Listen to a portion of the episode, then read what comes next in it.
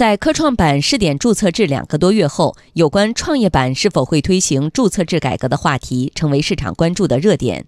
最近，创业板的过会率重新回到高位，这让市场对于创业板注册制改革的预期升温。央广记者童亚涛综合报道。今年，注册制在科创板这块崭新的试验田上开始试点，两个多月来运行平稳有序。中国社会科学院金融所研究员尹忠立认为。科创板的经验有助于创业板注册制改革。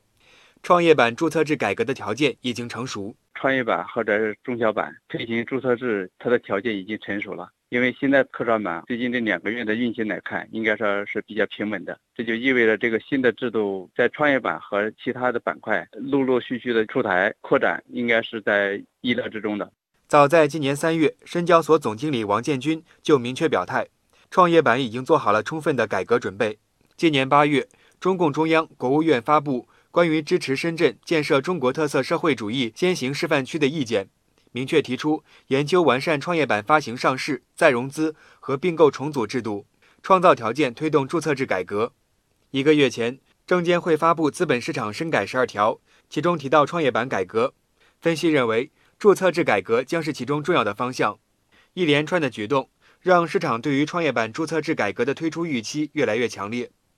一家中型券商投行业务线负责人在接受媒体采访时说：“已经有很多企业前去咨询是否可以尝试创业板注册制。”华南地区一家新三板挂牌企业的董秘也透露，主办券商已经更换了 IPO 团队，预计十一月底上报证监局辅导。深圳元融方德投资管理有限公司研究总监尹国红说。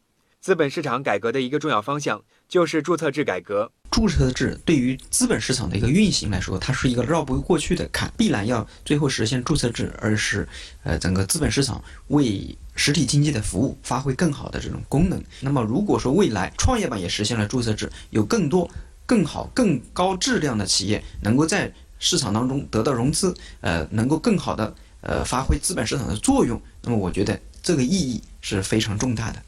不过，相比科创板，在月底迎来十周岁生日的创业板有大量的存量，众多企业还在排队等待消化。数据显示，创业板过会率近期重回高位。八月二十九号以来，发审会十九家上会企业全都顺利过会，其中包括十二家创业板企业。这也被认为是监管层在加速消化创业板的排队企业，为创业板存量改革预留空间。不过，前海开源基金首席经济学家杨德龙认为。这其中关系不大，这个也没有必然的联系。过会率的高低呢，一个是和审核的这种严格程度有关，另外一个最主要的还是取决于上市公司的质量。如果你上市公司的质量比较好，符合上市的条件，那可能过会率比较高。